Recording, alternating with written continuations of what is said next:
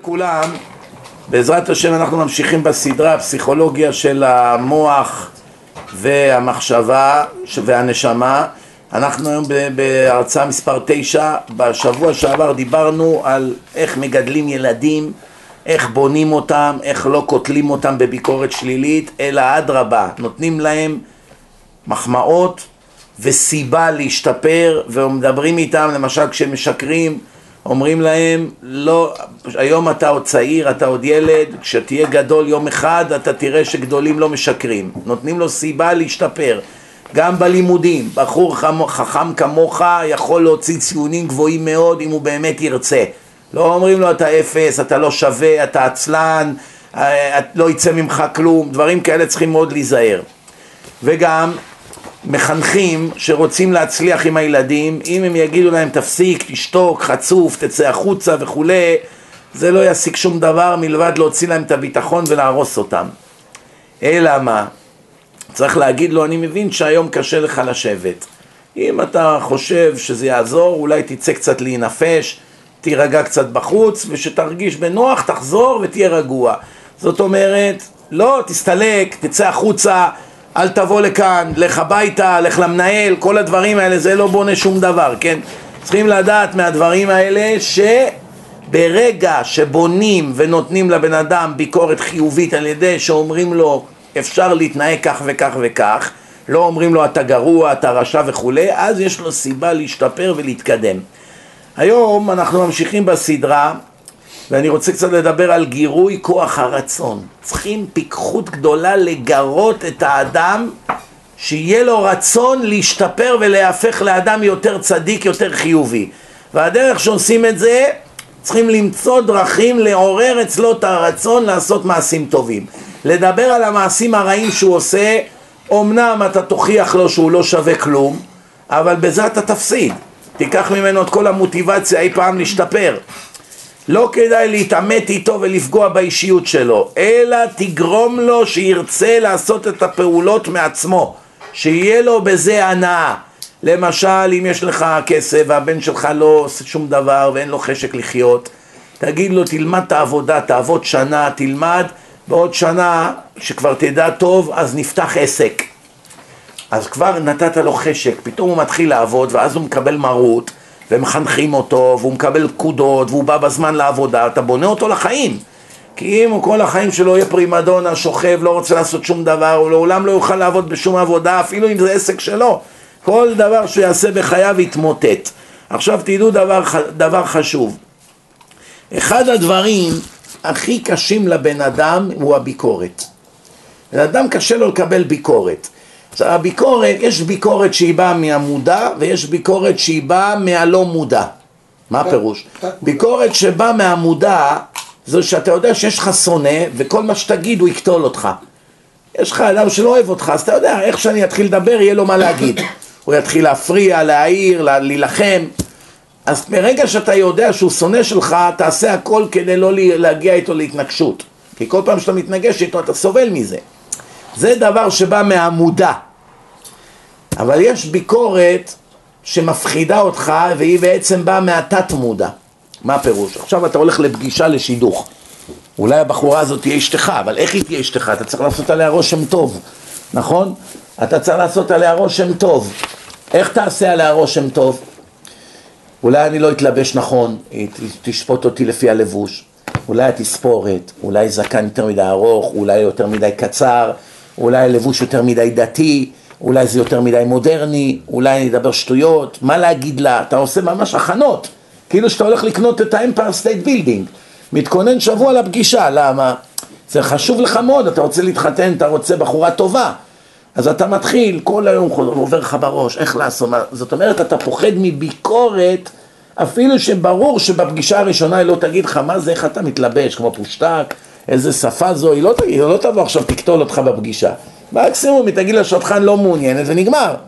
אף על פי שאתה יודע את זה, אתה כל כך פוחד ממה היא תחשוב עליך, זה נקרא ביקורת שהיא באה מהתת מודע. עכשיו שימו לב, זה לא רק עכשיו בפגישות, זה אפילו איך שאתה יוצא לרחוב, שאתה הולך לעבודה, שאתה הולך לבן אדם למכור לו איזה מוצר. כל דבר בחיים יש לך תמיד את החשש מה יגידו עליי ואיך ישפטו אותי. עכשיו שימו לב, אחד הדברים היום בעולם שהנוער מורד. מה זה מורד? זאת אומרת, נמאס להם לחיות עם הפחד מביקורת. זה הורג אותם. מגיל קטן שפטו אותם, ביקרו אותם, אתה סחה, אתה רשע, אתה אפס, אתה כלום, אני רוצה שתהיה דוקטור, מה זה השטויות האלה, כל דבר ודבר.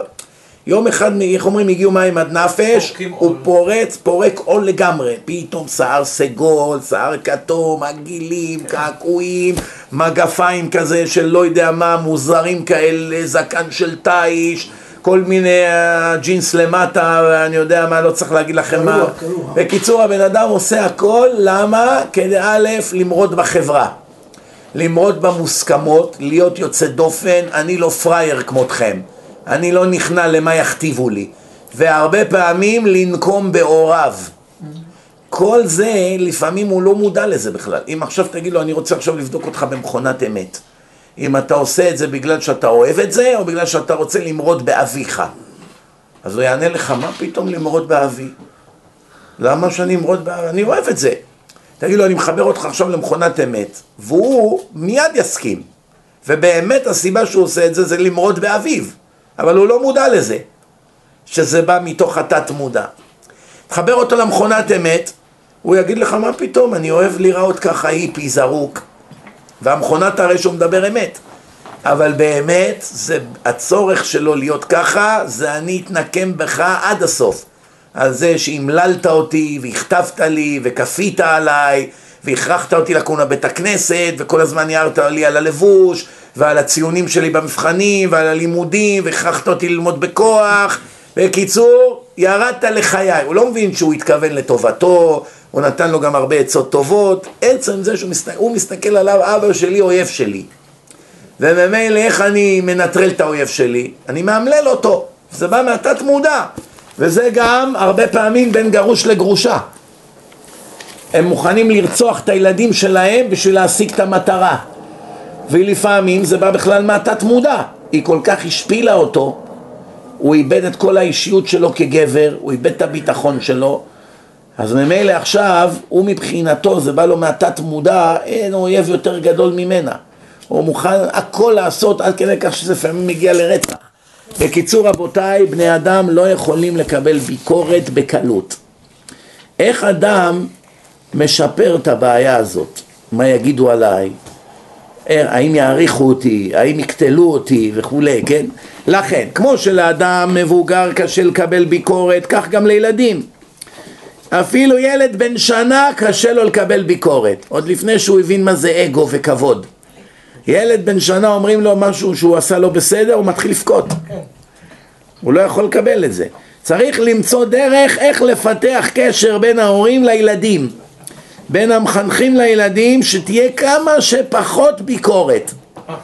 ושהביקורת שכבר אומרים תהיה חיובית ושיהיה לו נעים לקבל. למשל, איך נותנים ביקורת חיובית לילד?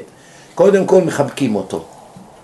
כשאתה יושב איתו, שם עליו ככה את היד, אתה יודע שאני אוהב אותך, נותן לו איזה נשיקה על הראש, אתה יודע שאין דבר יותר חשוב לי ממך, ואני אוהב אותך בלי תנאים ובלי... אה, לא משנה, מה שתעשה אני מכבד, אני תמיד ארצה בטובתך, אני מקווה שתמיד תהיה שמח וזה, ואז אחרי שנותן לו את כל המחמאות, אתה ילד טוב, עזרת לנו הרבה, אתה כל הכבוד, איזה כישרוני, נתת לו את כל השבחים, גמרת עליו את ההלל, ואז אתה אומר, לפני שאתה כבר, איך אומרים, אני כבר בא לקום. כאילו זה בקושי חשוב, הנה אני כבר בדרך החוצה. דרך אגב. דרך אגב, אם לא אכפת לך, תנמיך את המוזיקה משעה 11 בלילה, קצת מפריע פה לשכנים, אם, אם באמת, אם לא אכפת לך. אחרי שנתת לו כל כך הרבה שבחים, לא נעים לו. אבל אם ירדת עליו, אוף, חצוף, מתי כבר יהיה לך נימוסים? כמה פעמים צריכים להגיד לך להנמיך את המוזיקה? 11 בלילה אתה מפריע לשכנים? למה אתה עושה לנו בושות? איך אומרים? הבן אדם, אולי עכשיו הוא יפחד, אולי הוא ינמיך בכוח, אבל יצרת אצלו רצון למרוד. וזה רק עניין של זמן, וזה גם יכול להתבטא בדברים אחרים. למשל, יכול להיות שעכשיו הוא יפסיק ללמוד. יכול להיות שהוא כבר לא רוצה ללכת לאוניברסיטה, דוגמה. הוא רצה ללכת, היה לו תוכניות בראש, פתאום הוא אומר לך לא רוצה ללכת, לא מעניין אותי, נוסע לדרום אמריקה. מה זה שייך למוזיקה? אתה לא מבין אפילו איך זה. יצרת אצלו רצון למרוד, עד הסוף אני הולך אליך, נגדך. ואתה, החלום שלך שאני אהיה איזה דוקטור, בדווקא אני לא אהיה דוקטור. הבנתם? אז זה מציאות כזאת שאנשים לא מבינים. על ידי שאתה קוטל את הבן אדם, קוטל אותו, קוטל אותו, אתה רק מפסיד. כמעט אי אפשר אפילו לספור על יד אחד כמה פעמים זה בעצם הועיל, זה רק מזיק. אבל בסוף בעצם האדם עצמו בוחר את מה שהוא יגיע אליו, או שהקדוש ברוך הוא הרי מכוון אותו? הכל בידי שמיים חוץ מיראת שמיים. זאת אומרת, איפה תיוולד, השם מחליט. אם תהיה זכר או נקבה, השם החליט. אם תיוולד חכם או טיפש, השם החליט. אם יהיה לך חיים של עושר או עוני, השם החליט. אם תהיה בריא או חולני, השם החליט. דבר אחד אתה מחליט. אם לעשות את הבחירות הנכונות או לא. זאת אומרת, לבחור בטוב או לבחור ברע, זה בידך. אתה יכול לבחור לתת צדקה, אתה יכול לבחור לגנוב. אתה יכול לדבר יפה לאנשים, אתה יכול לדבר בחוצפה. אתה יכול לדבר אמת רק, אתה יכול לדבר שקר. אתה יכול לשמור שבת, אתה יכול לחלל שבת, זה הכל בידך. ועל זה האדם יישפט. על מה שהוא בחר, כיוון ששאר הדברים זה לא בידו. אף אחד לא מקבל שבח על זה שהוא יפה או מכוער, על זה שהוא גבוה או נמוך, על זה שהוא חולני או בריא. זה לא בידך, זה השם מחליט. על מה אתה מקבל שבח? על מצוות ששמרת, על תורה שלמדת, על אמונה ששיפרת. על מה אתה מקבל שכר? הייתה לך הזדמנות לגנוב ולא גנבת. יכולת לפגוע בבן אדם ולנקום והשארת את זה להשם ולא נקמת. שמרת על הפה, שמרת על העיניים, שמרת את כל המצוות, נלחמת בתאוות, על זה אתה מקבל שכר. אבל יש אנשים שלא יכולים ל- לחשוב ולהגיע לקצה הידיעה של חשיבה חיובית בנושא הזה, וכמו שאמרת, יש לזה תקדים כבר, על ידי הורים, על ידי מצב כלכלי, על ידי מצב סוציו-אקונומי, ויש לזה המון אה, מפעילים והמון אה, פרומטרים שמשפיעים על הבן אדם. כך שלפעמים כשאתה רואה בן אדם במצב מסוים, אתה לא יכול לבוא בצורת שיפוט אובייקטיבית ולהחליט לגביו הוא בסדר או לא בסדר, כי... כן, כמובן, מה שאתה אומר זה משפט אחד בחז"ל, כתוב את זה במפורש, אל תשפוט אדם עד שלא תהיה במקומו. נכון. בגלל שאתה רואה עכשיו אדם שעשה מעשה חמור מאוד, ואתה הרי בעד מיליון דולר לא תעשה את המעשה הזה, ואתה אומר לעצמך, איזה מפלצת, איך הוא יכול היה לעשות את זה? אבל אם היית עובר את ה-20 שנה שהוא עבר עד היום, תאמין לי שאתה היית עושה כפול ממנו. אז זה הנקודה, אז לכן, רגע, רגע, אבל תשמע טוב. אוקיי. בתורה יש קווים אדומים. זאת אומרת, התורה בעצמה מבינה, השם מבין שיש אנשים שהחברה והמצב האקונומי וכולי הכריחה אותם ללכת לכיוונים שהם לא באמת רצו. נכון. אם זה סמים, אם זה אלכוהול, אם זה זנות, כל הדברים האלה שאנחנו רואים בעולמנו.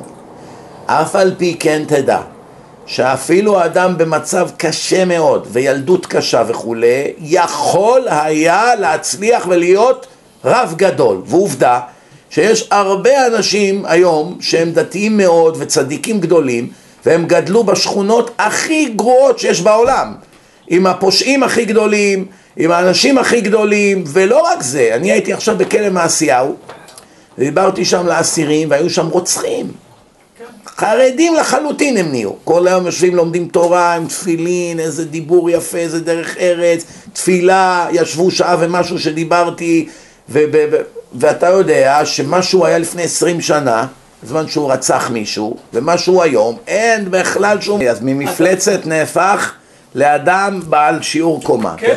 בכל מקרה, הנקודה... אה, אה?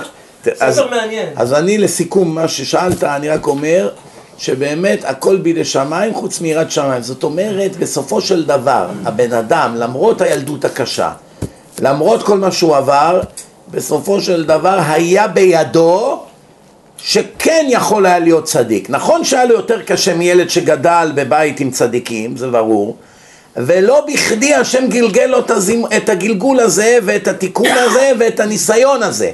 דווקא שמו אותו בשכונה הזאת עם הורים עניים ועם פשע בשכונה, דווקא זה היה התיקון שלו.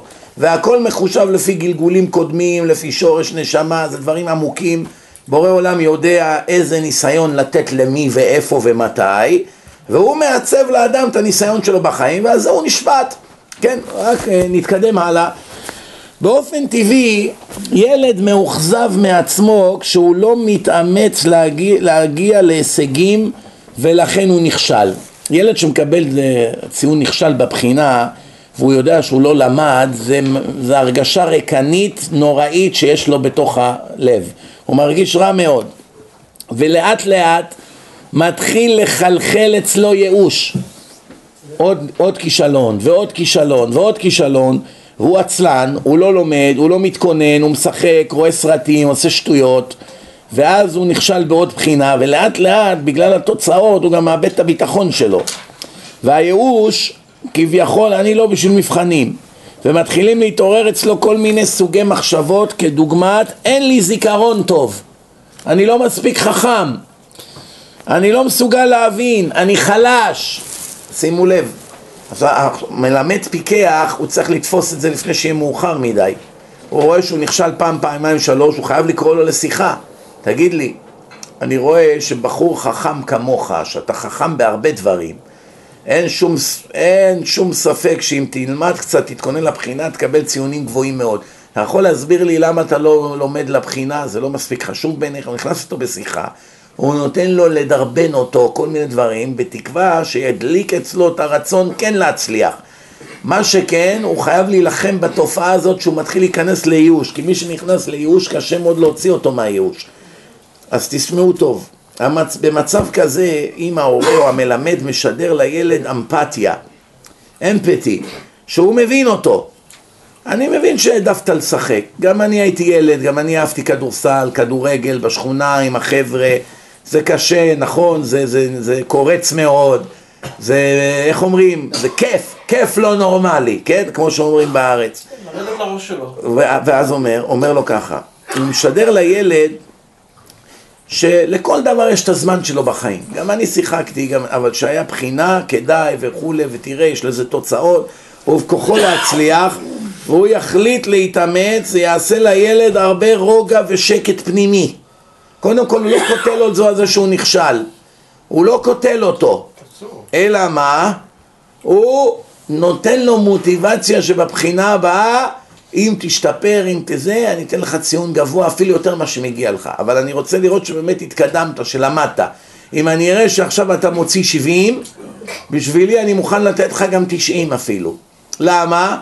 כי אני אראה שבאמת סוף סוף התחלת ללמוד. כי אני יודע שאתה לא שווה 30-40 בבחינה זה לא מה שאתה שווה ואז ככה מתחילים לבנות את הילד אותו דבר במשחקים למשל ילד הולך לשחק בקבוצה, אם יש לו מאמן פסיכופת שכל היום צועק וקוטל, הוא מוריד לו את כל הביטחון. אפילו שהוא שחקן טוב, הוא לא יכול לשחק, הוא לא יכול לזוז, הוא קפוא.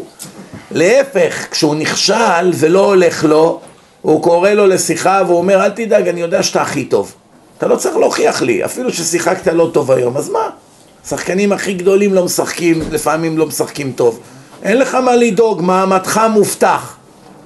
אין לך שום סיכוי שאני אזרוק אותך או שאני אוריד אותך לספסל.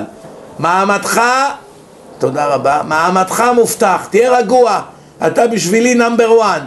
אתה יודע איזה ביטחון אתה נותן לו? פש, תראה איך הוא דיבר איתי. עכשיו שהוא עולה הוא מרגיש כמו מלך, לא רועדות לו הרגליים. הסקת ממנו פי מאה. מצד שני אם קטלת אותו, מה קורה לך? איך נהיית כזה אפס? ציפיתי ממך ליותר. מה הולך פה? עוד משחק כזה ואני חייב להעיף אותך, אני אנפה אותך, אתה תשב... בס... גמרת אותו עוד יותר. גמרנו, רועדות לו הידיים, הוא מתפלל שלא ימסרו לו. אני אומר לכם מניסיון, כשהייתי ילד, היה לי איזה מאמן מטורף, צורח כמו משוגע על כל שטות. כדורגל, כמו צורח, איזה צרחות, היית שומע אותו עשרים בלוקים, מרוב שהיה משוגע, היה רץ, קופץ, בועט, לא היית יכול להזיז את הרגליים. קיללת את היום שנולדת בגללו. גומר אותך. עכשיו, יש אנשים, יש להם אופי חזק, הם יכולים להתגבר על זה, אבל יש אנשים שהם רגישים בנפש, גמרת אותם, לכל החיים. או הרסת לו את הביטחון לכל החיים. אפשר לה, לה, להגיד הערה עוקצנית לילד בישיבה שלומד אצלך בכיתה ולגמור לו את כל הקריירה. מסוכן מאוד. יכולות להיות סיבות רבות שגורמות מתחים ומעצורים פנימיים. אדם תחת מתח קשה לו לתפקד. אפילו מחילה מכבודכם, יש הרבה אנשים שהולכים לייעוץ של אה, משפחה, בעל ואישה, שהבעל לא יכול לתפקד מבחינה מינית, או האישה. והם חושבים שאולי זה גיל ההתבגרות, או שהם כבר מתחילים להזדקן, או אני יודע מה, כל מיני דברים, או איזו מחלה שגורמת לזה, כל מיני דברים כאלה, ובאמת זה בכלל לא סיבה פיזית. אין שום סיבה פיזית פה. הכל זה מתחים נפשיים. עיבוד הביטחון. למשל, הוא הרגיש שהוא הגבר מספר אחד בכדור הארץ, ופתאום אה, במילה- השפילו אותו, במילה השפילו אחת אותו. במיטה, או במילה כן. אחת לא במיטה, אישה יכולה להוריד כל הביטחון של לא, איזה אחד מוריד לשני את, כן. את הביטחון לגמרי, ואז מו- קורה פה דבר שעכשיו מאוד קשה לבן אדם לחזור למה שהוא היה. נכון? למשל, כשגבר אומר לאישה שהיא שמינה, או שהיא כבר לא יפה כמו שהייתה, או כמו שהכיר אותה, זה איבדה את כל הביטחון שלה. אז ממילא כיוון שרק הראש שלה עכשיו על מה הוא חושב עליי, ואיך הוא כבר לא מתלהב ממני כמו שהתלהב לפני שנה, כבר קשה לה להתמקד, וקשה לה ליהנות איתו, וקשה לה לפתח את מה שהיא הייתה רגילה, בגלל זה. לפעמים זה מתחים בעבודה. חייב כספים לאנשים, לוחצים אותו, אתה רמאי, אתה גנב, אתה שקרן, הוא מאבד את כל הביטחון שלו, זה משפיע על ההתנהלות שלו, כי הוא איבד את כל הביטחון שלו כבן אדם. זאת אומרת, מה רואים מכאן? הרבה פעמים הדברים האלה נו- נובעים ממתחים ומתסכולים וממעצורים. ויש הרבה פעמים שאדם מגיב לדברים שנובעים מהתת מודע. למשל, בחורה לא רוצה לתת לשידוכים, לא רוצה להתחתן. מה? מה חסר לך? בחורה כמוך, עשרים עומדים בתור, מתח... מתחננים. איפה הטלפון שלך? היא לא רוצה, שומעים? היא לא רוצה. אומר הרב, מה, איזה סיבה יש? ואז אף אחד לא יודע באמת מה הסיבה, אף אחד לא יודע. מה מצטבר? שהייתה בת שלוש, איזה מישהו התעסק איתה, לא עלינו, איזה פסיכופת, איזה פדופיל. ואז היא אפילו לא יודעת. היא לא יודעת, היא עכשיו במודע. את זוכרת שהיית פעם במקום כך וכך בתוך החדר ונכנס אותו בן אדם? לא. את זוכרת שנכנסנו ותפסנו אותו כך וכך? לא. אני לא יודעת, מה פתאום? היא לא זוכרת במודע. מתי היא תיזכר אם תאפנט אותה? כן. אם תכניס אותה עכשיו למצב היפנוטי ותלך לאותו יום ולאותו תאריך, פתאום עכשיו שהיא בת 30 עכשיו כבר, היא תגיד לך את כל מה שקרה שם. בתוך היפנוזה, אתה מוציא לה את זה מתוך הנשמה, ישירות. אבל בזה היא לא זוכרת. עכשיו, זה גם הסיבה שהיא לא יכולה לצאת לשידוכים. היא לא יכולה להתחתן. היא לא יכולה להסתכל על גבר, היא לא רוצה, יש לה פחד פסיכולוגי ממנו, והיא לא מבינה בעצמה למה. היא, אני, הרבה פעמים אנשים כותבים לי אימיילים, אני לא מבין למה. אני לא כזה, ואני לא כזה, ואני לא נמשך לאותו המין, וכל מיני דברים, ואני עדיין לא, אני לא מרגיש שום ביטחון, לצאת, ו... ואתה מבין שיש דברים בגו, מה פירוש? או שזה היה בילדותו, או שזה מהגלגול שעבר. לפעמים זה תוצאה ממה שקרה בגלגול שעבר. למשל, אם אתה רואה אדם שכל הזמן אוכל, לא יכול להפסיק, בולמוס, לא יכול, עכשיו אתה אומר, ריבונו שלום, אכלת לפני חצי שעה. טוב, מילא היית רעב, שש, שבע שעות לא אכלת, אבל אכלת וחצי שעה, אתה נחנק מהאוכל כבר. עוד פעם הוא חושב, מתי אני עוד ארוחה? אז אתה אומר, משהו כאן לא נורמלי, זה לא הגיוני. אז אתה שואל את עצמך, מה הולך פה? ואז כשאתה מאפנט אותו, פתאום מתברר שבגלגול שעבר הוא מת על אונייה שפגע באיזה סלע והמים נכנסו, כל האוכל נרתע והם מתו בלב ים. דברים שקרו, זה דברים שמוכחים מדעית. ואז אתה מבין פתאום שהבן אדם יש לו פחד נפשי למות עוד פעם כמו שמת מרעב. הוא אפילו לא יודע את זה. תשאל אותו, למה אתה כל הזמן אוכל? מה, אתה רעב? אומר, לא, אני מפוצץ. אז למה אתה אוכל? לא יודע, I don't know. אני לא יכול להסביר. ואז אחרי טיפולים וטיפולים מגיעים פתאום בהיפנוזה שהוא היה בלב ים על איזו אונייה והיה משהו והמים נכנסו והוא טבע ומת ברעב. מהאונייה ככה נרטב הכל ואז בלב ים הם היו מת, אז לא היה כמו שיש היום אה, מכשירי קשר וקוראים וזה וכולי. היהדות באמת מאשרת לתקן גלגולים? קודם כל, כל? הקונספציה הזה של גלגולים בא מהיהדות. זה כבר בזוהר דיברו על זה לפני אלפיים שנה. העניין הזה של אה, בחז"ל, והרבה פעמים הרבנים דיברו על זה, שלמשל אה, משה רבנו הוא גלגול של אה, הבל, וקין זה, הוא חזר בגלגול של יתרו, כל מיני דברים כאלה שידועים. זה עושה תיקון ההיפנוזה הזאתי ב- בדרך כלל לא. יותר. טיפול בהיפנוזה, קודם כל הוא טיפול מאוד מסובך, למה? כי אתה צריך לאתר את שורש הבעיה. עכשיו, אתה לא יודע, אתה צריך לבדוק יום-יום, שעה-שעה, זה המון זמן, זה יכול לקחת אלף פגישות, עד שתגיע ליום ששם היה הטראומה. אז, למשל, אני אתן לכם דוגמה. עכשיו הכנסתי בדף פייסבוק שלי לפני כמה ימים דבר מזעזע. מה הפירוש? ילד בן שלוש, הוא בא להורים שלו, יש לו כתם לידה ככה בצוואר, בגב, אומר להם, אה, בן אדם בשם כך וכך רצח אותי. ילד בן שלוש. הוא זוכר את הגלגול הקודם שלו בלי היפנוזה. יש כאלה אנשים בעולם, הרבה. אוקיי. אז הוא אומר להורים שלו, בן אדם כך וכך רצח אותי. ואומרים לו, מה זאת אומרת בן אדם רצח אותך? הוא אומר, השם שלי היה כך וכך. הייתי במקום כך וכך, הבן אדם הזה נכנס, הרג אותי, דקר אותי וזה. ואז התחילו, ובאו למשטרה וסיפרו מה שהוא מספר.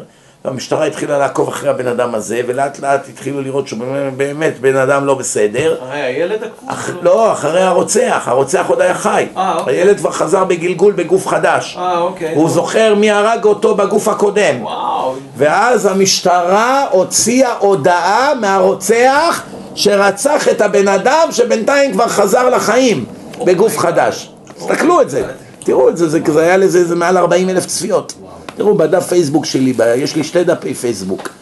דף אחד, יש לי הרבה, יש לי איזה חמישה דפים, אבל השניים העיקריים זה הדפים הרב יוסף מזרחי והרב יוסי מזרחי. בכוונה עשינו לזה שניים, כי הפייסבוק האלה כל פעם מחליטים לחסום, זה, שיהיה לפחות עוד מקום לפרסם דברי תורה. אז תראו שם בדפים. הדף החדש, צ'יק צ'אק כבר הגיע לקרוב ל-15 אלף. הדף הקודם יש לו 95 אלף איש. אבל אה, פייסבוק מגבילים אותו, לכן אין, אין, אין כוח הפצה כמו שהיה פעם. מגבילים אותך. הבנתם? בכל אופן, הנקודה היא שאנחנו שמים שם כל יום דברים מאוד מעניינים. כדאי מאוד, להיות- אם כבר אתה, בפי... אם אתה לא בפייסבוק, עדיף שלא תיכנס. כי אז חס וחלילה גם תלך למקומות שאסור ללכת. אבל אם אתה כבר במילא שם, תהיה לפחות במקומות של תורה. כל הזמן יש בדף, כל שעה, סרטונים, כישורים, סיפורים מהחיים, דברי תורה, דברים טובים. זה בונה הרבה אנשים שחזרו בתשובה מזה, כן? עכשיו תשמעו טוב. הרבה סיבות גורמות למתחים ולמעצורים פנימיים. לכן אם הרצון שלו מכובה במצב של עוף, אין לך רצון לכלום. הוא לא מתאמץ לפי הכוחות והכישרון שהוא באמת מסוגל לפעול על ידו. זה לא שווה, עכשיו יש לך כישרון, זה, מה זה עוזר? שאתה חכם, מה זה עוזר לנו? הרצון שלך הוא בעוף. מה זה משנה שאתה כישרוני? מה זה משנה שאתה חריף? מה זה משנה שיש לך ידיעות? יש לך סחורה, אתה לא מוכר אותה. מה זה משנה? אתה, אין, לך, אין לך רצון, כן? כן. והוא לא מתאמץ לפי הכוחות והכישרון, הוא באמת שהוא מסוגל להתאמץ. במצב כזה, במקום לחפש מהי הסיבה שגורמת לו לזה, זה יכול לקחת שנים, עד שתמצא מה גרם ל- לרצון שלו להיות בעוף. לעולם לא, לא תמיד נדע את הסיבות. זה יכול להיות בכלל סיבות מהילדות, מהתת מודע, מכל, מישהו אמר לו משהו, מה, אתה יודע כל מה שעבר על הילד? אפילו אתה אבא שלו. פתאום הבן שלך נכנס למשבר. מה הסיבה? אתה לא יודע. הוא לא, קרה משהו? לא, הכל בסדר? יש, מה אתה רוצה ממני? הכל בסדר, אבל למה אתה לא רוצה לעבוד, לא רוצה ללמוד, לא רוצה לעשות כלום? כל היום יושב על המחשב ימים ולילות, לא עושה שום דבר. לך עכשיו תבין מה גרם לו להיות במצב של עוף. לא מעניין אותו כסף, עתיד, יתחתן, יהיה לו בית, כלום כבר לא מעניין אותו. נכנס למין מראה שחורה. מה עושים? התשובה היא רבותיי, לא כדאי להתחיל להתאמץ לחפש את הסיבות, כי ברוב המקרים לעולם לא תמצא אותם. אז מה התשובה? איך מטפלים בבעיה מהר? לפעמים ייקח הרבה זמן עד שנברר את הסיבות. לא כדאי לבזבז זמן לברר אותם. אלא מה? תן לו גיבוי, תן לו רוגע. אין שום בעיה, אל תדאג. אני איתך. מה אתה רוצה? אני אעזור לך. אנחנו איתך, אין לך מה לדאוג. קודם כל תוריד ממנו את המתח. תוריד ממנו את הלחץ הנפשי. תשדר לו שהוא מסוגל להתאמץ ולהגיע להישגים. וכל הדברים האלה לאט לאט תבנה אותו עד שתוציא אותו לאט לאט מהמצב הזה של עוף. אתה מדליק אותו לאט לאט. תן לו דברים, אינסנטיב. איך אומרים בעברית אינסנטיב? גירוי. גירוי, תמריץ, תמריץ, תמריץ, זה המילה המתאימה. תמריץ, תמריץ, כן. מוטיבציה, תמריץ. כן. אם תעשה כך וכך, אני אקנה לך אוטו. נהיה לו פתאום חשק. אני אעזור לך ככה, אני אעשה לך ככה, אני... משהו שאתה יודע שהוא אוהב. אני אקח אותך איתי לארץ לטיול, אני אקח אותך לחוץ לארץ לטיול. פתאום משתלם לו. למשל, יש ילדים שיש להם איזה חלום, המשחק הזה, איך קוראים למשחק הזה? וידאו. שעל המסך כל היום מכות, אגרופים, פלייסטיישן, גיימסטיישן, פלייסטיישן, פלייסטיישן, פאור כדורגל, כד- אנחנו מהדור הקודם, Power Rangers לפני מיליון שנה. אני לא יודע מה זה, גם זה לא יודע מה זה? זה חוזר? חוזר לאופנה? לא משנה, כן, לא משנה, בכל אופן, אתם מבינים את העניין? אז עכשיו יש לו חלום שיהיה לו את המשחק הזה, זה מאות דולרים עולה. אם תוציא תעודה כל A השנה, אני קונה לך את זה. ככה בונים בן אדם. פתאום שווה לו. אתה רואה, הבן אדם לומד יום. זה בסדר. בטח מותר. מה, כל התורה היא כזאת. התורה אומרת, אם תלכו בחוקותיי, תקבלו כך וכך וכך. ונתתי את ארצכם בעיתו. התורה מתמרצת את האדם. אם תלך בחוקותיי, יהיה לך רק טוב. אם תלך נגדי ותתעלם מהתורה, תקבל רק רע.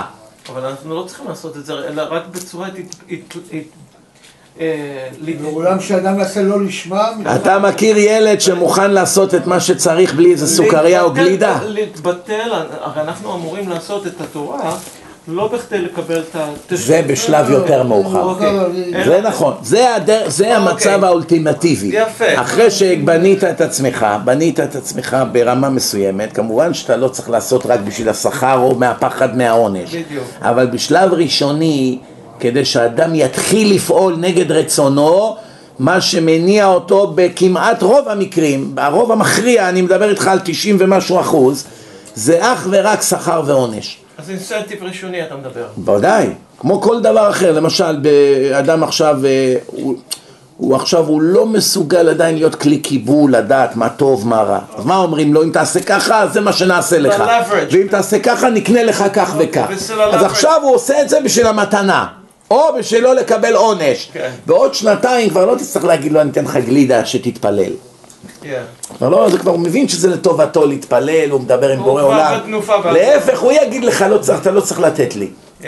אני למשל נתתי לאיזה אחד קצת כסף כל, כל שעה שהוא ילמד בישיבה ואחרי כמה ימים שהוא כבר התחיל ליהנות מהלימוד, לא יודע, איזה שבועיים, שלוש הוא אומר לי, לא, I don't want money, אומר, אני לא רוצה.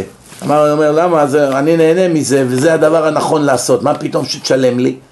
זאת אומרת, זו התוכנית הייתה מלכתחילה, שהוא יטעם מהט- מהטעם המתוק של התורה ואז הוא ידע שזה באמת מה שהוא צריך לעשות, ואז הוא כבר ירגיש טיפשי לבקש כמה דולרים לכל שעה. ודאי. אם אתה מפתה אדם לעשות את מה שהשם רוצה שהוא יעשה, זה פיתיון חיובי. אם אתה מפתה אותו לעשות נגד רצון השם, אתה הורג אותו. גדול המחטיאו יותר מן ההורגו. ולעומת זאת מי שמציל את נשמתו, כאילו עשה אותו, כאילו בראת אותו, ילדו. כאילו ילדו. ממש הזמן אוזל, אני רוצה לקרוא לכם את הלשון של, ה... של שלמה המלך, שכידוע לכם לא היה חכם יותר גדול ממנו ולא יהיה בהיסטוריה עד שמשיח יבוא. כתוב ככה, לשון חכמים מרפא. מי שחכם יכול לרפא בני אדם עם, ה... עם כוח הדיבור שלו. איך הוא מדבר אליהם. קודם כל יש כלל ידוע, דברי חכמים בנחת נשמעים. בלי לחץ, בלי עצבים, בלי לקטול אותו, דבר אל ליבו, תן לו מחמאות, תראה לו שאתה אוהב אותו. זה, האדם הוא מראה, האדם ש, שעכשיו אתה מתנהג אליו יפה, זה כמו מראה, הוא מחזיר אליך אהבה יפה. זאת אומרת, באמת יוצא מפה שמה שתקבל חזרה זה בעצם מה שאתה נותן. כמו בחקלאות, מה שתשתול ותגדל תשתיל, ככה השתיל יחזיר לך. השתקפות מלאה. בדיוק. אז עכשיו תראו מה אומר שלמה המלך במשלי י"ב פסוק י"ח. יש בוטה כמדקרות חרב, ולשון חכמים מרפא. יש אדם בוטה, יא אפס, יא כלומניק, כמו בצבא, משפילים את החיילים. יום ראשון בצבא, איך אומרים, מבחינתם הדבר הכי. הכי חשוב כרגע, להשפיל אותך עד עפר. כן. מורידים לך את כל האגו, את כל הביטחון, אתה אפס, אתה רכוש של הצבא, אתה כלום, אתה פה לא לדבר, אתה נושם אוויר, אתה זה, כל מיני ביטויים שמשפילים את האדם. והם, איך, לא יודע, משום מה הם החליטו שזה דבר טוב, הם לא יודעים שזה טיפשי מאוד, כי החייל הוא רק יהיה טוב ליד המפקד. ואיך שהמפקד ילך, הוא יחפש איך לתקוע לו את הסכין כמה שיותר עמוק בגב.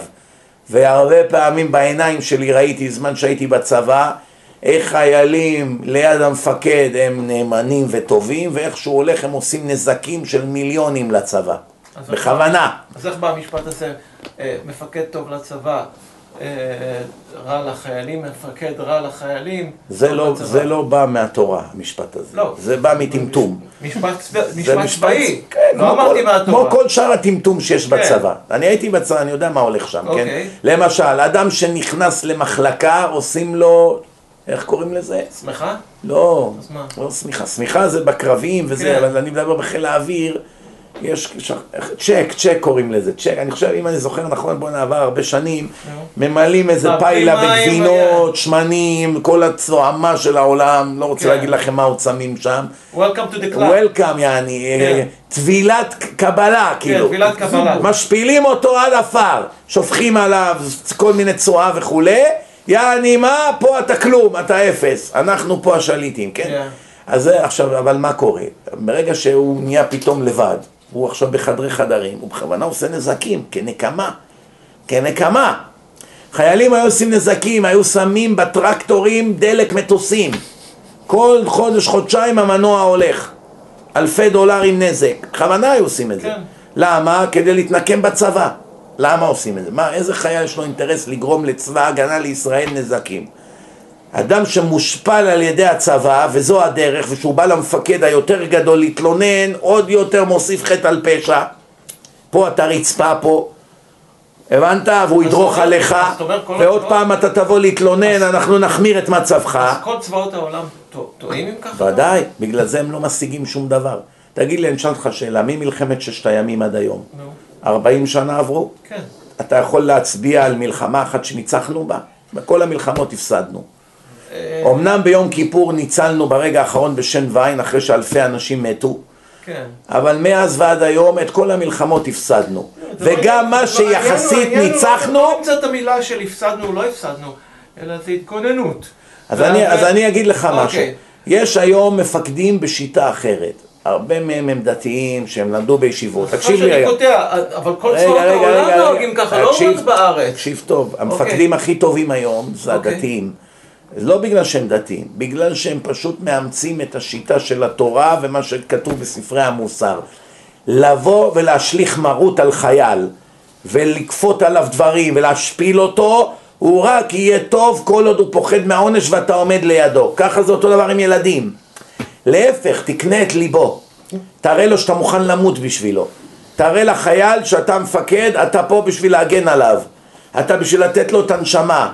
אתה בחיים לא תשפיל אותו, תמיד תשמע אל ליבו, תמיד שיש לו בעיה, תגיד לו כל פעם שיש לך בעיה תיכנס אליי ותגיד לי מה היא, ושבאמת יש לו איזה צרה והוא צריך אפטר. אז מה, הסיסטם דפוק? מהיסוד, רקוב מהיסוד ומושחת ואנשים פורקים את כל הרוע שהם גדלו איתו, כל השליליות שנכנס בהם, abusing את החיילים. אז אתה אומר כל... אותו המ- דבר הורים עושים לילדים. המיליטנטיות של החיילים היא על אה, יחס שלילי, על... על- ודאי ש... אתה יכול לבנות מערכת של שכר ועונש, זה כולם יקבלו בהבנה. כולם, היום בכל העולם מבינים, שכר ועונש בבתי משפט, בכל מקום מבינים את זה. אבל השפלה של אנשים בשיטה, זה לעולם לא יעבוד.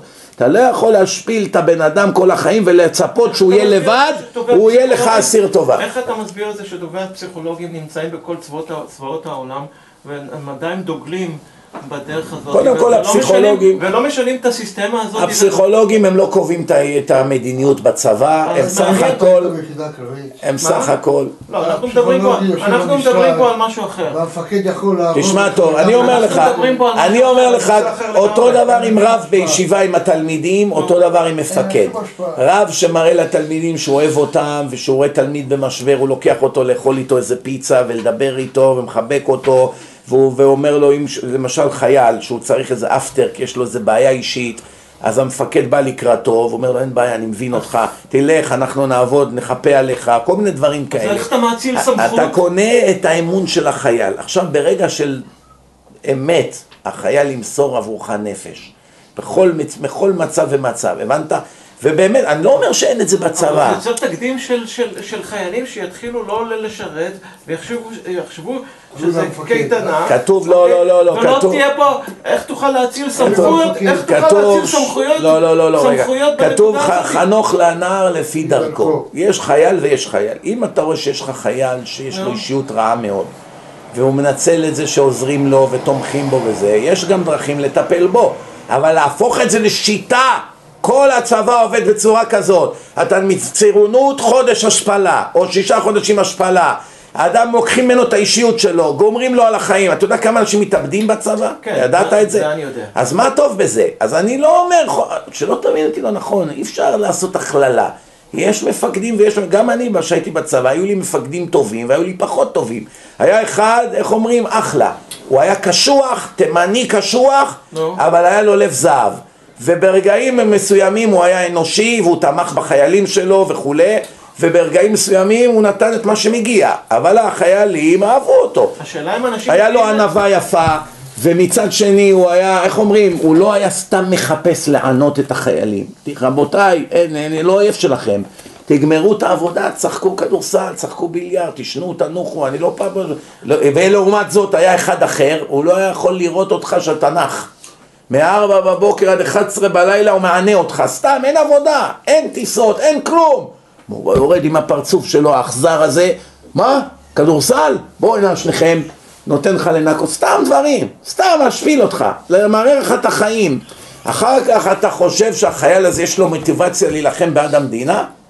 תחשוב בהיגיון. השאלה אם כולם באים עם אידיאלים ופטריוטיזם בנושא הזה, אז זה כבר משנה את כל ה... טוב, לא ניכנס לוויכוח הזה, לא, אוקיי. הוא, הוא לא ויכוח שרציתי להיגרר אליו. טוב, בכל אופן, רק שאתה... הכנסתי קצינים לכלא שעשו את מה שהרב אומר. כן, רק שתבין את העיקרון, רק שתבין את העיקרון, העיקרון הוא שבטוב אפשר להשיג מהאנשים הרבה יותר מאשר בלהשפיל אותם. הבנת? תדע לך. בטוב אפשר להשיג מהאנשים הרבה יותר אני ממה דוגל במה שמשפילים שאתה אותם. אומר. אוקיי, הלאה, נתקדם. אז שלמה המלך כותב את זה, יש בוטה כמדקרות חרב, המילים שלו הם כמו חרבות ללב, ולשון חכמים, מי שבאמת חכם, מדבר בצורה כזאת שהדיבור שלו היא רפואה לאדם. למשל, אני אתן לך דוגמה. שלמה המלך כותב, דאגה בלב איש יסיחנה לאחר. יש לך דאגה בלב, אין, אי אפשר לפתור את הבעיה שלך. אם האדם עכשיו לא עלינו, היה מיליונר גדול, קרס, הוא במאות מיליוני שקלים חובות. מה עכשיו נאסוף לו מיליוני, מאות מיליוני שקלים? אין דרך להבריא את מצבו. חייב לכל העולם, מעקלים לו רכוש. אדם הזה, הוא כבר כל יום שהוא לא מתאבד זה נס. עכשיו הוא בא לחבר טוב שלו והוא כל יום בוכה לו על הצרות שלו. עצם זה שהחבר נחמד אליו ומחבק אותו ומכין לו כוס קפה ויושב איתו ונותן לו לדבר זה כבר חצי רפואה למכתו. נכון. זה מה ששלמה אומר. דאגה בלב איש יסיחנה לאחר, אפילו שלאחר אין שום, שום סיכוי לרפא את הבעיה. אין לו שום, אין לו רעיון אפילו, אני לא יודע מה להגיד לך אחי. אבל מה, הוא נותן לך לדבר ואתה שופך את הלב. שופך את הלב. אותו דבר נשים. בעל פיקח, הוא נותן לאשתו לשפוך את הלב, אפילו שהיא מדברת לפעמים שטויות. היא בוכה על שטויות, היא כואב לה, או שהיא מקנאה במישהי אחרת, או כל מיני דברים כאלה. הוא יכול לקטול אותה, אין לו סבלנות לשטויות האלה, במיוחד שזה איש עסקים חשוב, או איזה מפקד גדול. מה את מדברת איתי שטויות כאלה וזה כמו ילדה בת שלוש? לא. תן לה לשפוך את הלב. אני מבין אותך. בסדר, לא נורא, יש ימים כאלה, יהיו גם ימים כאלה. אז אתה רואה, הרבה פעמים כשאתה מדבר עם אשתך יפה, היא אומרת thank you, I love you. You always making me feel so great. אתה בר- ב- בשלוש, ארבע דקות שנתת לדבר, לא פתרת לה בכלל את הבעיה. אתה לא איך לפתור לה את הבעיה. עצם זה שהיית נחמד אליה ולא קטלת אותה. ואמרת לה, תשמעי, כי הרב כל כך צודק. לא, כי זה ככה עובד, כי ככה זה המציאות. הרבה אנשים קוטלים את הנשים שלהם, ומי משלם את המחיר? הם. כן, כי זה חוזר אליך. בבומרנג. אז תשמעו טוב מה הוא כותב, שימו לב. מלשון הגר"א פה, מובן שהוא מחלק בין שני סוגי דרשנים, שימו לב. טוב, לפני שאני אסביר על הדרשנים, קודם כל אני אקרא את הפירוש של הגאון מווילנה על שלמה המלך. יש בוטה כמדקרות חרב, פירוש, לשונם חרב חדה, ולשון חכמים מרפא, שהתורה רפואה ללשון הרע. התורה. כמו שאמרו, מה התקנתם? מה התקנה שלו? יעסוק בתורה. התורה מרפאה את כל תחלואי הנפש. את הגאווה, את הכעס, את הקינה, את הצרות עין, את העצלות, הכל. את החוסר יושר, את החוסר אמונה, את הפחדים, את החרדות. אין לכם מושג כמה רפואות יש בתורה, רק מללמוד תורה. ראיתי נרקומנים שהיו בגמילה אחרי גמילה, כלום לא עזר, כל פעם חזרו להירואין. עד שבקטע אחד שהם היו תקופה בבית סוהר והם היו נקיים מהסם, ישר הוציאו אותם מבית הסוהר ישר לישיבה. והם כבר לא היו צריכים גמילה יותר. מעניין, יום אחד... למדו תקופה, למדו תקופה, וכבר לא היו צריכים יותר גמילה. בעצם זה שהם נשאבו לתוך המנגנון הזה של הלימוד תורה, נהיה להם שמחה בנפש. הרי מה גורם לנרקומנים לחזור לסם? אין להם למה לחיות. חיים עלובים, אין להם מה, זה, בור, זה נותן להם לברוח מהמציאות, אבל אם התורה כתוב פיקודי השם ישרים משמחי לב, התורה היא משמחת את הלב. אם אדם יושב, לומד רצינות, בלי שטויות, בלי כל מיני צעצועים אלקטרוניים, טלפונים, שטויות, משחקים, זנות וכל הדברים שיש מסביב, הוא יושב באמת רציני תקופה ולומד, כל המחלות והבעיות והסימפטומים הנפשיים שלו, כולם מתרפים לאט לאט אחד אחרי השני, וראיתי אלפי מקרים כאלה אצלנו בישיבה עד היום. איזה טיפוסים באו ואיך הם יצאו מהישיבה. פשוט אי אפשר להאמין כזה דבר. לא רק זה, אני אתן לכם דוגמה, יש איזה גר אחד, שומעים, תשמעו טוב, הוא בכלל מסאוט קרוליינה. גוי! הוא היה גוי! מה עשה? ירה בבן אדם ליד הלב! סנטימטר מהלב, הכדור נכנס. זה לא גוי כל כך נחמד. עמדו לשפוט אותו למאסר של כמה שנים. בין התקופה שהוא ירה עד התקופה שגזרו את גזר דינו, לוקח כמה חודשים. הוא גילה אותי באינטרנט. ומה הוא גילה? את הסדרה שלי מסילת ישרים באנגלית. גוי, מסאוט קרוליינה. הוא התחיל לשמוע את הסדרה הזאת, הוא קיבל הלם. התחיל להבין מה זה החיים, מה זה תכלית החיים, מה זה נשמה. שפטו אותו למאסר, הוא היה שנתיים במאסר, למה הוא קיבל קצת מאסר? קודם כל הורידו לו שליש התנהגות טובה, אבל הסיבה ש... הסיבה שהוא קיבל קצת מאסר בגלל שהעורך דין שלו התווכח שזה היה הגנה עצמית, שההוא קודם כל תקף אותו. בקיצור, הבן אדם במאסר, הוא יצא מן המאסר ואז יש לו קצין מבחן. יום אחד אני ראיתי שהבחור הזה ממש צדיק, כבר הולך עם ציצית, גידל קצת זקן, כיפה, כל יום לומד תורה, בן איש חי. שרוף על הבן איש חי, כל היום לומד בן איש חי, לומד. אמרתי לעצמי, זה משהו, הגוי הזה זה לא דבר רגיל, שמעו טוב. התחיל לבוא להרצאות, התחיל להתחזק, טוב. התחיל לשאול אותי שאלות של בחורי ישיבות. מה, אז בן איש חי אומר ככה, וזה, בשולחן ערוך כתוב ככה, הרב עובדיה אומר ככה, גוי לבן. גוי לבן, תשמעו טוב. תשמעו טוב. בסוף ראיתי שהבן אדם הזה מאוד רציני. אמרתי, אוקיי, נעזור לך להתגייר, אבל לפני זה תיכנס קצת לישיבה של בעלי תשובה פה, ותלמד את כל היסודות, ואני, תגיד לרב שידבר איתי, הוא מכיר אותי, אני שולח לשם, ברוך השם, הרבה בחורים, הוא ידבר איתי, אני אסביר לו שאתה כבר התחלת תהליך גיור, אתה יכול להיות בישיבה וכולי. טוב, מתקשר אליי הרב, אומר לי, תשמע, אתה ידעת שיש לו עבר פלילי? אמרתי לו, כן. אומר, וזה לא מטריד אותך? אמרתי לו, בדרך כלל זה מאוד מטריד אותי, כי הרבה מהפושעים הם נשארים פושעים, רק הם מכסים על זה יפה. במקרה של הבחור הזה אין לי צל צל של ספק שהוא חזר לטוב, הוא לא, הוא לא יעשה שום פשע יותר. יש לו נפש עדינה, הוא אוהב את התורה, הוא מוסר נפש, הוא כל היום לומד. אין סיכוי שהוא יחזור לפשע, הוא בערך כמו שאני ואתה נהפך גם כן לפושעים. אותו דבר. אז למה לא לקבל אותו? אומר לי, טוב, תשמע, אני רק רב פה בישיבה, אני לא בעל הבית פה. אני חייב להתקשר לקצין מבחן שלו, לברר מה חוות דעת עליו. לראות, אולי יגיד לנו משהו שאנחנו לא יודעים. אמרתי לו, מצוין. הוא התקשר לאחרי רבע שעה, שמעו טוב מה הוא אמר לי. הוא אמר, דיברתי עכשיו עם הקצין מבחן, בן אדם בן שישים ומשהו. ואלה המילים. הוא אמר, אני כמעט ארבעים שנה קצין מבחן, עברו אצלי אלפי אסירים. מעולם לא ראיתי מהפך כל כך קיצוני לטוב, אצל אסיר כמו אצל הבחור הזה. לעולם לא הייתי מאמין שהבחור הזה עשה את מה שהוא עשה, החזיק אקדח וירה בבן אדם. אי אפשר להאמין מה הוא היה ומה הוא נהיה, הוא אומר. I don't know how it is, הוא אומר, זה נס. אני יודע כמה חודשים הוא למד תורה, שמע את המסילת ישרים, התחיל ללמוד מוסר, נהיה בן אדם חדש, תראו את הכוח של התורה, על גוי. אחר כך הוא התגייר, התחתן עם זה בעלת תשובה, כן, לומד בכולל. הבנתם? אז מה אתה רואה מפה? אתה רואה מפה, רבותיי, מה זה כוח התורה. תורה משמחת הבן אדם, היא נותנת לו טעם לחיים. איך בארץ אומרים, קוקה קולה סם החיים? לא, קוקה קולה זה סם המוות, סם החיים זה התורה. הבנתם? אז תשמעו מה הוא אומר. אומר, מה תקנתה? מה התקנה שלו? יעסוק בתורה. כמו שכתוב, מרפא לשון עץ חיים. עץ חיים היא למחזיקים בה. על מה מדובר? על התורה.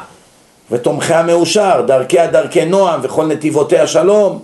שומעים? אז עץ חיים, מה זה מרפא לשון עץ חיים? מה זה עץ החיים? חיי נצח, זה התורה. שהיא מניבה פירות, העץ מניב פירות לכל החיים, עוד ועוד ועוד, אף פעם לא מפסיק. ברגע שנהיית צדיק, המצוות שלך ישמשו אותך בעולם הבא לנצח נצחים. ועוד, יש בוטה, ששני ענייני מוכיחין הם, יש שני סוגים של מוכיחים לציבור. מה הפירוש? אחד שמוכיח לעם ואומר להם דברים קשים מאוד, ואינו אומר להם איך להתנהג ולתקן את העיוות. אתם אפסים, אתם רשעים, אתם מחללי שבת, אתם גנבים, אתם נואפים, אתם חלאות. בסדר, הכל, הכל נכון, אבל אנחנו לא רוצים להיות ככה, תן לנו גם תקווה, נו, מה עושים? תלמד אותם, מה זה שבת, תחזרו, שכר, גן עדן, הקדוש ברוך הוא אוהב אותך, אתמול היית שנוא, היום אתה אהוב, תקרא להם את לשון הרמב"ם בהלכות תשובה, אתמול היה משוקץ, היום הוא מלך, תן תקווה גם, לא רק לקטול, רופא אומר לחולה, מצבך אנוש, לא יודע אם תחיה עוד חודש, אתה גמור, הרסת את עצמך, תראה, סיגריות, כולסטרול, שומן, זה. אומר לו, טוב, תן איזה תקווה, יש תקווה, ניתוח, משהו, דיאטה, נפסיק לעשן, תן איזה תקווה לחיים, לא, לא, גומר אותו, הורג אותו, הוא כבר אמר, בסדר, אני כאשר עבדתי, עבדתי. זה אומר הגאון מווילנה, זה סוג אחד, זה לא טוב. הסוג השני הם שמורים דרך לעם איך לתקן ולרפות מה שעיוותו. שב תלמד. חודש תלמד, תראה כבר איזה הבדלים. תשמע את הדיסק הזה, תקשיב לדיסק הזה. וזהו, יש מוכיחים שבוטים כמדקרות חרב, תוקעים סכינים בלב אבל לא, לא פותרים את הבעיה, שמוכיחים על החטאים שעשו, אבל הוא כמדקרות של חרב, אין לו רפואה. לא, הוא לא מרפא את מצבו, אבל לשון חכמים מרפא. אדם חכם, מצד אחד הוא אומר לו מה הוא, לא, מה הוא עושה לו בסדר, מצד שני הוא מיד מראה לו דרך של תשובה, כנס לישיבה הזאת וזאת. יש למשל ישיבה טובה מאוד בארץ, זה נקרא נזר ישראל, בקריית ספר, ליד מודיעין שם. ישיבה מצוינת, יצאתי, יצא לי לדבר שם עכשיו בביקור האחרון שלי בארץ. וגם שם יש אה, אה, אה, אחד רב צעיר, קוראים לו הרב שמחי שם, שהוא מלבד זה שהוא מלמד שם והוא פעיל שם, הוא בעצם גם כל הזמן אומר לי, שלח לי אנשים לשבתות, משפחות, אנשים שחוזרים בתשובה, עכשיו היה לנו סמינר, הוא הגיע במוצאי שבת, קשר קשר עם אנשים, כבר הזמין אותם לשבתות, כבר הם מתקדמים, הבן אדם מוסר נפש כדי לקרב אנשים לתורה, אפילו שזה הרבה כאב ראש בשבילו, ועבודה, והוא צריך למצוא להם מקומות בקהילה, ו...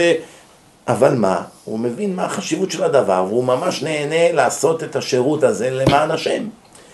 אז זה למשל, עכשיו שאני בא אל בעל תשובה, אומר לי כבוד הרב, אבל אני מה, אני, אני חי במקום כזה, ההורים שלי אנטי דת, חילונים, אין לי פה, איך אני אשמור פה וזה? אז אתה אומר לו, הנה יש לך ישיבה, מגורים חינם, אוכל חינם, מקום נחמד, רבנים מעולים, ימסרו על עיניה, תשב שנתיים שלוש שם, תגיע לגיל חתונה, תתחתן, תקים בית, אתה אומר, לא תלוי בשכונה, לא בהורים, לא בכל האתאיסטים האלה.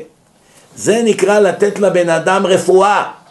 נתת לו עצה שתשנה לו את כל השבעים שנה הבאות של החיים שלו. לעומת זאת, אם רק נתת לו איך, מה אתה לא בסדר, והשארת אותו בשכונה עם כל הפושטקים, מה זה הועיל? עוד שבוע הוא חוזר לסורו, מה? אמרת לו שוב. זה המציאות פה, אני רק אקרא לכם מלשון הגר"א פה מובן שמחלק בין שתי סוגי דרשנים, אחד שמוכיח איך אינו מלמד איך להשתפר והשני מוכיח ומלמד איך להשתפר. אבל הנקודה היא שצריכים לדעת כזה דבר, תשמעו טוב. אם רק מתמקדים בשלילי ולא נותנים תקווה ולא מדברים איך לעשות חיובי, כל הביקורת השלילית לא תצליח לעולם. היא רק תצליח בזה שאומרים תראה הנה תראה איך עושים באמת כמו שצריך. זה הדרך האמיתית. תראה את הבחור הזה נכנס לישיבה תראה אחרי ארבע שנים מה הוא נהיה. תראה את הרב הזה מה, איך הוא נהיה. תראה נותנים לו דרך אגב אחד הדרכים הכי טובות להשתנות זה לקרוא סיפורי צדיקים. ביוגרפיות של גדולי עולם. חייו של הרב עובדיה חייו של הרב בן ציון אבא שאול חייו של הרב שח חייו של הבבא סאלי כל מיני כאלה אתה יודע איזה כוח זה נותן לך? אתה רואה את המשברים שהיה להם, אתה רואה איך הם, איך הם התמודדו איתם, חזון איש, אתה רואה מה הוא עבר בחייו. יש ספר, אחד הספרים הכי טובים שנכתבו בהיסטוריה, שהוא מאוד מאוד מומלץ, יש אותו גם באנגלית גם בעברית, זה הכל, for, הכל למען הבוס, All for the boss, של הרב הרמן, שהגיע לכאן לארצות הברית בתחילת המאה, בתקופה שכאן בשבת היה יום עבודה, לא היה weekend. מה הוא עבר כאן, ואיזה דבקות היה לו בהשם ובאמונה. מי, שלא, מי שקורא את הספר הזה, חייו הם לא יהיו אותו דבר. יש את הבית קברות במנהטן, שיש על הקברים כתוב מתו על קידוש השם, אתה יודע מה זה? במנהטן? כן. לא ידעתי שיש בית קברות במנהטן. יש, באיזה נקודה מתו על קידוש השם, וכמו שאתה אומר, בתחילת המאה ה-20 באמת, אנשים, מישהו לא היה עובד בשבת, זה היה פיקוח נפש. ועבודה... לא היו מחזיקים שבוע מעמד בעבודה. לא היו מחזיקים היו מפטרים את כולם. היו מפטרים אותם, כי, כי לא היה להם ברירה, היו חייבים להביא אה, מזון הביתה. ואז היו מפטרים אותם, ואלה שלא היו מוכנים באמת לעבוד בימי שבת, קיפחו את חייהם, וכתוב על המצבה, מתו על חילול השם כעיקרון. טוב, ממש ד... חמש דקות אחרונות ונסיים. תשמעו מה החזון איש אומר על לשון חכמים מרפא. בקובץ איגרות לחזון איש יש שם עשרות מכתבים שבהם הוא כותב ביקורת נוקבת לבחורים שהתכתבו איתו. הוא היה גדול עולם בבני ברק. מעולם לא תמצא שם ניסוחים של ביקורת שלילית. אני, הסבתא שלי, עליה השלום, היא הייתה אישה מאוד צדיקה, אימא של אבא שלי, היא עבדה כמה שנים בבית של חזון איש. ובאמת כל הבני דודים שלי חזרו בתשובה, כמעט כולם, כמעט כולם, 90 ומשהו אחוז מהם, מהצד של המשפחה של האבא. ולי זה ברור שזה הזכות של השנים האלה שהסבתא שלי עבדה בבית של החזון איש. אבל דבר מאוד מעניין, הוא היה גדול עולם ברמות מבהילות, משהו מבהיל, מה, הוא היה יושב לפעמים שלושה ימים, לא קם מהגמרא, בלי אוכל, בלי כלום, שלושה ימים. זה היה אדם שהוא מלאך בעצם. והשפה שלו, תנסה לקרוא את הספר שלו, לא תבין 80% מהמילים. תקח פרופסור באוניברסיטה, תן לו את הספר אמונה וביטחון של החזון איש. הוא לא יבין חצי ממה שכתוב שם, הוא לא יבין את המילים. זו שפה ספרותית במדרגות שאנשים מהאוניברסיטה לא מבינים. שתבין, אנשים שמומחים בדקדוק ולשון, כן? תשמע מה הוא כותב עליו. הוא אומר, מעולם לא תמצא שם ניסוחים של ביקורת שלילית. למרות שהביקורת שם מאוד קשה, למשל, בחור אחד כותב לחזוני שהוא לא מסוגל ללמוד, הוא רוצה ללכת לעבוד. כותב לו החזון איש, מאוד נהניתי ממה שכתבת לי על התקופות שבהן למדת, שימו לב איזה פיקח. על התקופות שהוא למד, הוא מספר הרי במכתב שפעם הוא היה למדן, כן, כן, כן, אשמח מאוד שתצליח לבחור בטוב ולהתמסר ללימוד. אני נורא מצטער שאתה מחליט לעזוב את הלימוד ובזה אתה מפסיד את האושר בחיים. מה אני יכול לעזור לך בזה? בעשרות מכתבים לא תמצא נוסח פוגעני כגון אתה לא בסדר. תתבייש לך. איך אתה מעז להגיד כזה דבר? שום דבר כזה אין. או אתה מושחת, או איך אתה לא מתבייש להגיד לי כזה דבר, או איך, אתה, איך עשית כזה דבר, אין כזה, אין אצלו, אצל החזון איש כאלה דברים. אלא ביקורת כן, אבל מתוך כבוד ולא בצורה שלילית שפוגעת ומורידה את האדם ומשפילה אותו.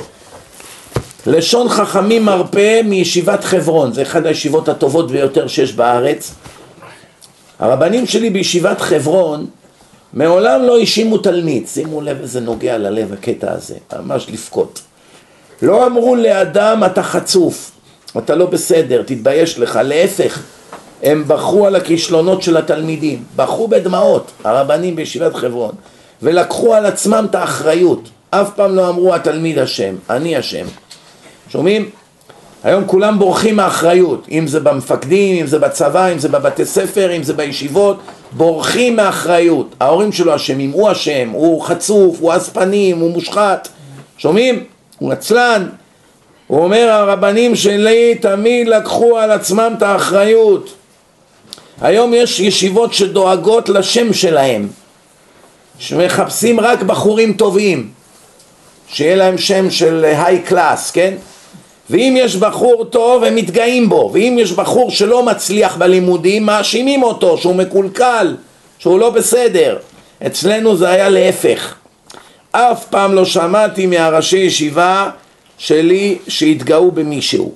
אם היה בחור שלא הצליח הם נתנו על עצמם את האחריות אספר לך איך ראש הישיבה שלי רב יחזקאל סרנה זצ"ל בכה שלא התמסר אליי מספיק. אבא שלי קיבל את השמחה ממנו.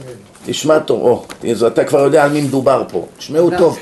תשמעו טוב מה הוא אומר, תשמעו טוב. בתקופת האירוסין שלי, ובזה נסיים, ממש עמוד אחרון. בספר דליות יחזקאל. תשמע טוב, יפה מאוד. בתקופת האירוסין שלי התחייבתי לרבי יהושע יגל זצ"ל שאני אבוא לעבוד אצלו במדרשייה בפרדס חנה כמדריך בפנימייה. הוא כשואל ומשיב, יענה על שאלות וכולי. אחרי החתונה הגעתי לבקר את ראש הישיבה שלי רב יחזקאל סרנה זצ"ל. הוא ביקש ממני שאבוא ללמוד בכולל בישיבה. התחתנת תבוא לכולל, כולל זה לנשואים, כן? רבי, שימו לב לשיחה עכשיו, זה רבי שלמה הופמן מדבר עם הרב שלו רב יחזקאל סרנה, זצ"ל על שניהם. רב שלמה, אני לא יכול, כי התחייבתי לרב יהושע יגל. רבי יחזקאל חשב שאני לא רוצה בגלל המשכורת שהייתי אמור לקבל במדרשייה שבזמן רבי יהושע שילם משכורות פנטסטיות, פי שניים ממה שמשלמים בכולל. נגיד אם היום נותנים לאברך בארץ 500 דולר, אז הוא נותן אלף דולר. זה כפול, תשמעו טוב. רב יחזקאל הבטיח לי שהוא ישלם לי בדיוק כמו שרב יהושע יגל משלם לי. כפול, אני גם אשלם לך כפול. זה היה פי שש, פי שש ממה שהאברך היה מקבל, לא פי שתיים, פי שש. רב שלמה, לא הסכמתי. רב יחזקאל, אני מוכן להעביר לך מיידית, שיהיה לך בבנק את כל המשכורת למשך השנתיים הקרובות. מראש, שלא תחשוב אם הישיבה פתאום תיקלע לקשיים. למה כל כך הוא... תכף, תכף תבין. זה, זה רציתי להתעקש להגיע לזה עוד בשיעור הזה, כן? ובזה אנחנו מסיימים. רב שלמה אמר לו, וכי החוטא נשכר? בגלל שאני רוצה לעזוב את הישיבה ללכת להיות במדרשייה בפרדס חנה, אז מגיע לי איזה פרס? מה אתה כל כך מתחנחן אליי, כמו ששואל אדון פיק פה? וכי זה עזבתי את הישיבה שאקבל פי שש משאר האברכים? איפה הצדק? וזה אנשים ישרים היו. אחד אחר היה אומר, מה באמת כבוד הרב? טוב, אני אחשוב על זה, אחרי עשר שניות, בסדר, הסכמתי. הוא אומר לו, ועוד לשנתיים מראש? רב יחזקאל פרץ בבכי קורע לב. פתאום הראש ישיבה התחיל לבכות. כן, אומר לו, כן, אני חייב לך את זה, אני לא בסדר. אם הייתי מתמסר אליך יותר והייתי דואג לך יותר, לא היית עוזב אותנו, היית בא לכולל. זה שאתה רוצה ללכת לשם, זה אשמתי. אני חייב לתקן את הטעות שלי. שומעים? ואם ראית פעם בחיים שלך ראש ישיבה שהאשים את עצמו ולא את התלמיד ואת הכישלון של התלמיד הוא לקח אחריות מאה אחוז על עצמו, אני לא התמסרתי מספיק. אם הייתי מתמסר יותר כנראה לא היית עוזב אותנו. הם היו מבוגרים וידעו שתלמיד שנכנס לישיבה צריך לחנך אותו. הם לקחו אחריות ודרשו מעצמם לעזור לתלמיד. זו דרגה גבוהה שאדם מרגיש שהוא לא בסדר ולא מעניש את השני. מעולם לא שמעתי שהם הענישו בחור ועוררו אצלו רגשות אשמה, שהוא לא בסדר. אפילו בדברים קשים שבחור עשה לא צעקו עליו מושחת וכדומה. להפך, הם ראו את עצמם כאחראים לחינוך של התלמיד שהגיע לאחריותם. וממילא אם הם הצליחו לעזור, מצוין. ואם לא הצליחו לעזור, לא האשימו אותו, אלא לקחו על עצמם את האחריות. אולי הם לא מצליחים להבין אותו, משהו אצלנו לא בסדר, לא ראינו פה משהו אולי. שומעים? מעולם, שהוא אומר לך מעולם זה מעולם, זה עשרים, שלושים שנה, אלפי תלמידים, אף פעם לא אמרו לו אתה אשם, אתה לא בסדר. תשמעו מה זה, זה גדלות של אנשים. הם לא ראו את עצמם מומחים לכולם, הם היו מסכמים בינם לבין עצמם, אני אעזור לפלוני ואתה תעזור לפלוני, אם לא ילך נתחלף. אין פה כבוד, אגו, מה פתאום, נכשלתי, אני אעביר לך את התלמיד, אין כזה דבר. אלה היו ראשי הישיבה שלי בבית המדרש הזה שבו חונכתי, ישיבת חברון שלפני 40-50 שנה. אני מדבר איתכם בתחילת קום המדינה וכולי. טוב, אנחנו סיימנו בעזרת השם להיום, סיימנו את ההרצאה מספר 9, בשבוע הבא אני אתן לכם קצת אה, טעימה, נדבר על אלימות עם ילדים. האם יש לה מקום ביהדות? האם זה מותר? זה אסור? האם זה פעם היה מותר והיום זה אסור? האם גם היום זה מותר? אם זה מותר, באיזה אופן זה מותר? מתי? מהם הסיבות? כל מיני דברים מאוד מעניינים. וכל מה שכתוב בדברי שלמה המלך, חוסך שבטו, שונא בנו, או יסר בנך כי יש תקווה, כל מיני פסוקים שצריכים לפרש אותם נכון, כי אם לא יוצא מזה קלקול גדול. שיעור מאוד מעניין בשבוע הבא, ברוך אדוני לעולם, אמן ואמן. רבי חנניה בן הקשיא אומר